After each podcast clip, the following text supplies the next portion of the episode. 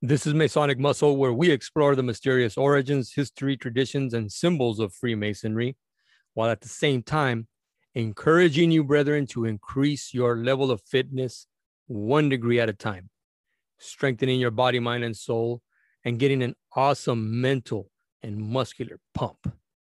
We give you more light, but no lightweights.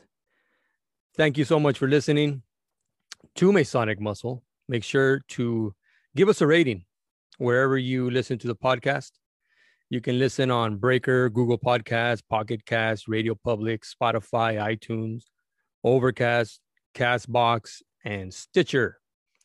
You can follow me on Instagram at Masonic Muscle.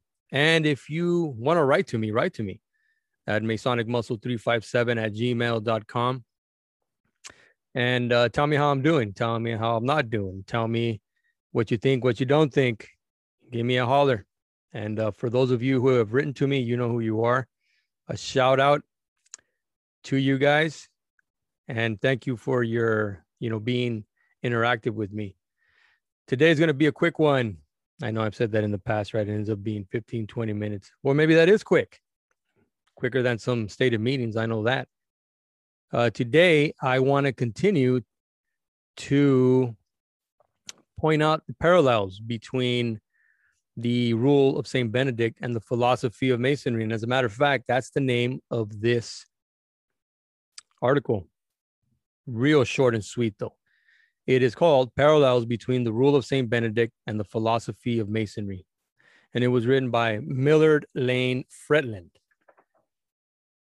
He says, while engaged in research regarding medieval religious orders, I first encountered the contents of the Rule of St. Benedict.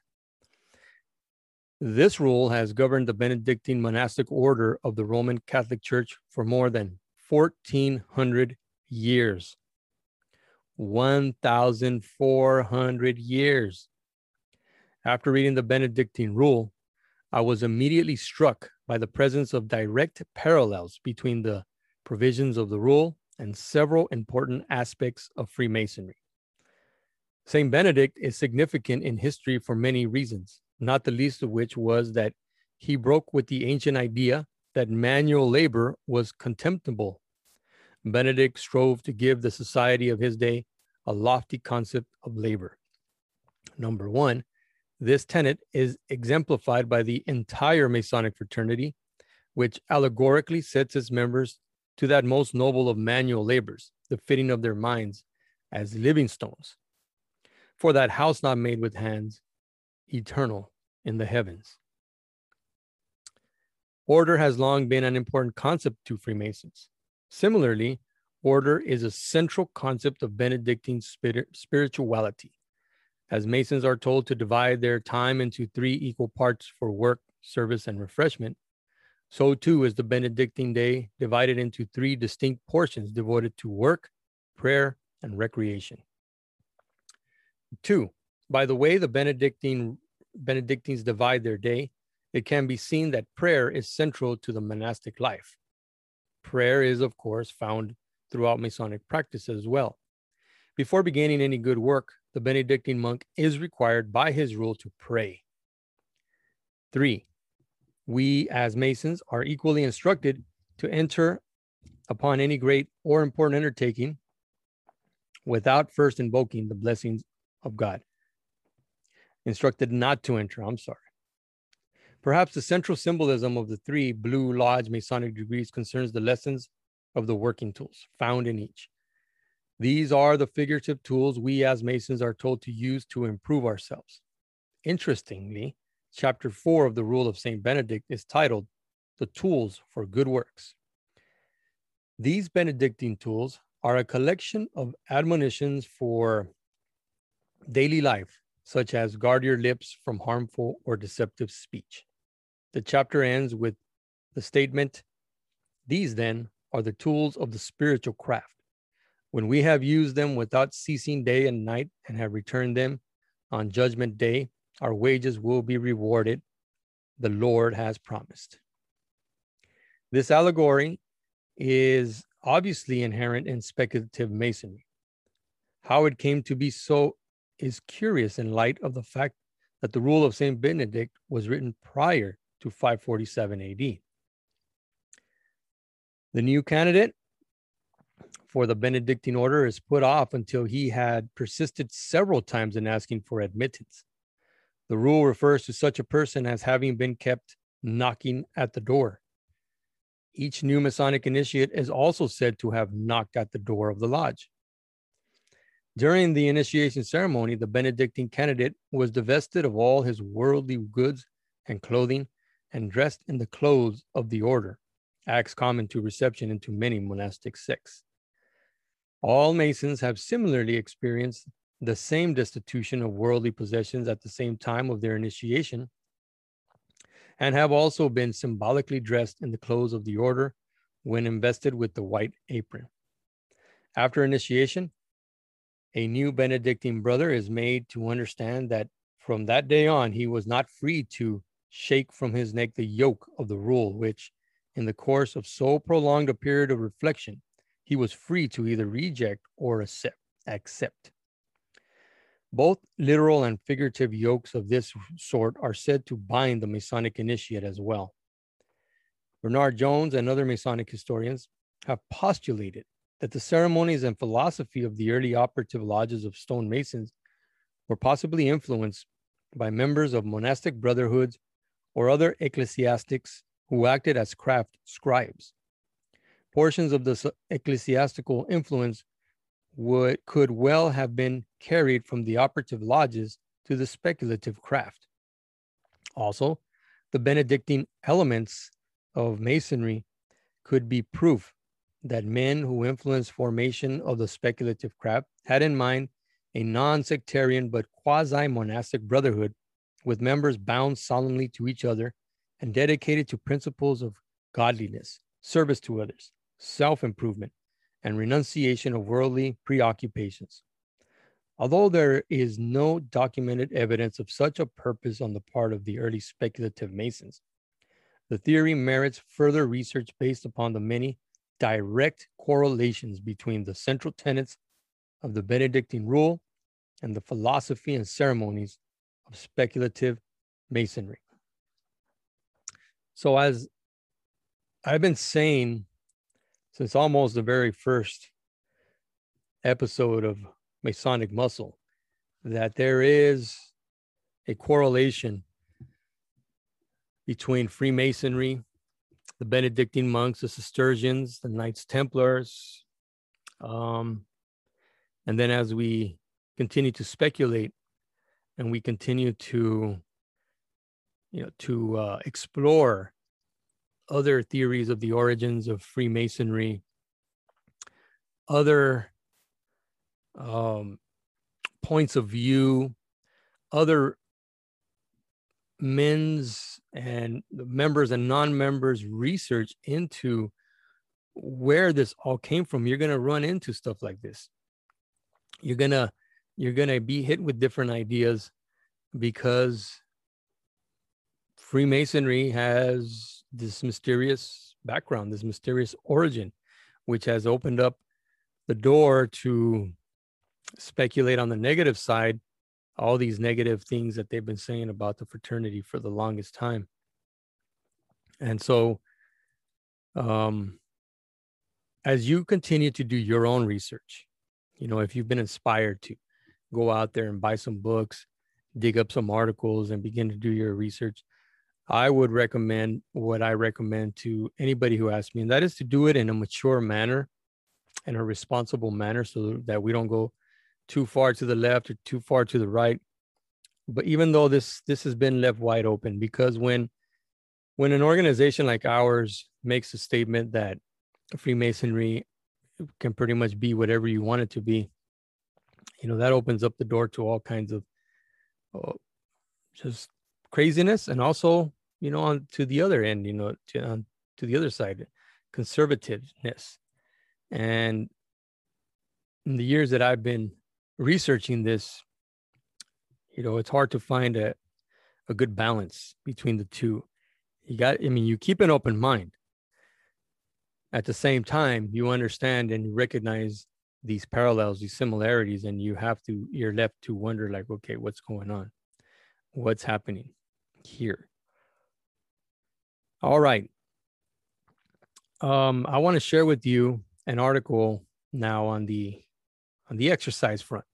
Right, I'm encouraging you. I'm encouraging all brothers get out there, exercise, um, increase your level of fitness. This this pandemic didn't have to be the reason why you began to uh, put you know get some motion into your body and begin to take care of yourself. Be a little bit more selfish with yourself and and uh, begin to exercise, begin to eat better. It didn't have to be that didn't have to be the reason. People have been starting eh, on just days that don't have any significance other than I'm tired of being tired and I want to feel better and I want to stop having pain all over my body. So guess what? I'm going to get out there and start moving around.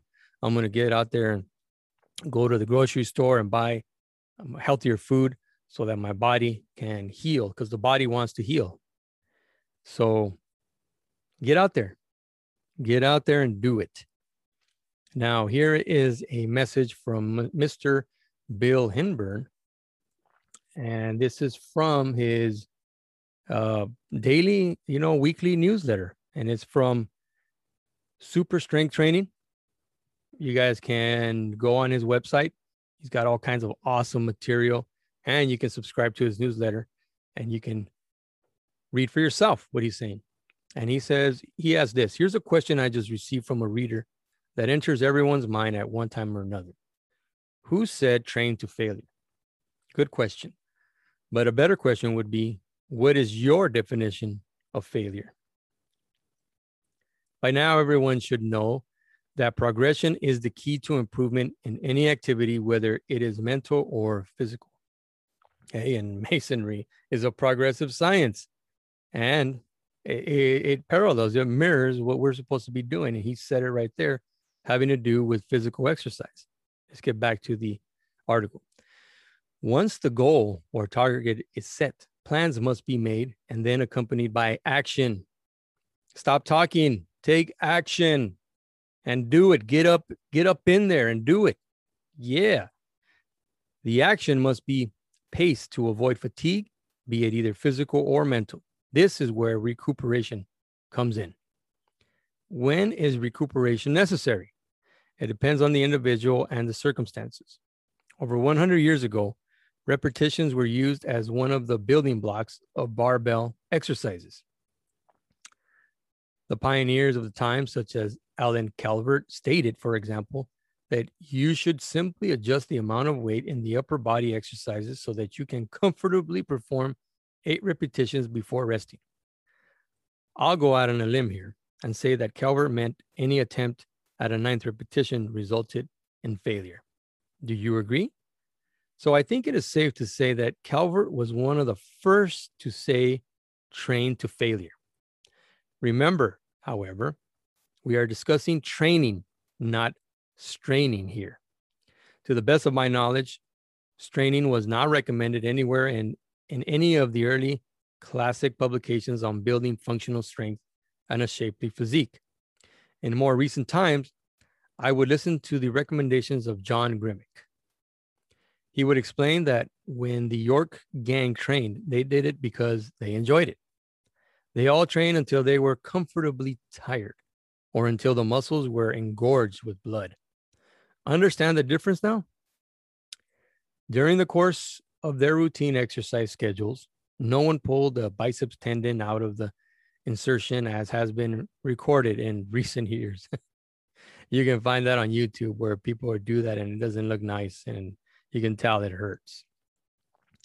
This is not to say that injuries did not occur, but when they did, they were almost exclusively during comp- competition or single record attempts. Furthermore, Grimek said that you should leave the gym feeling good, not exhausted. There is much more to be said of barbell training in the early days by Calvert. An excellent source of that information is from the master himself and can be found at Alan Calvert. There's a link uh, that he provided. And if you are still confused about sets and reps and the theory behind them, go to the original source here on progressive resistance exercise. And by the way, brethren, what are your feelings about training to failure? I'd be interested to know until the next time, Yours for greater strength, Bill Hinbern. And there you have it. Words of wisdom. Um, Bill Hinbern has known uh, most of the people of the books that he sells on his website.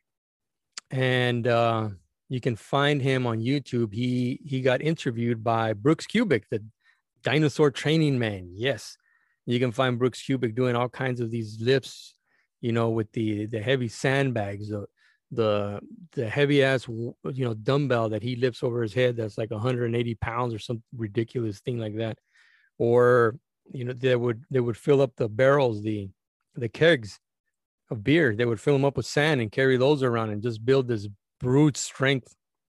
And uh, their physiques began to change right? Because they they are they are doing what's called functional strength training.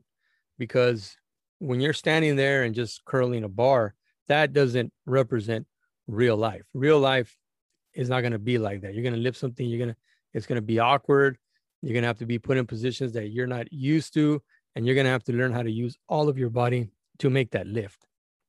And that's why they did the heavy sandbag training and the heavy, uh, you know, these uh, the rope training, and uh, you fill up the the beer kegs, these barrels, and you know the you, you see them with these giant tractor tires and lifting them up eh, because that's more representative of real life. That's what's going to happen. And so you're building up real world strength. All right, guys, that's what I have for you today. I appreciate that you have been listening. I have appreciate that you have been writing in, uh, giving us or giving me an idea of what what it is that you're thinking. Uh, continue to write in. Continue to listen in. Subscribe to this channel. Give me, you know, a rating that always helps. That can, that helps me to continue bringing a better and better content and keeping it tighter and tighter. And hopefully, you know, I keep it uh, a whole lot less, you know, a whole lot less fluff. I haven't been giving you fluff. I've been giving you what I believe is is meat every single time. And I will continue to encourage you to get out there and get some, get those reps in. And it doesn't matter what age you are, you can improve your level of fitness and overall health within two, three months. All right. So this is Masonic Muscle. Peace out.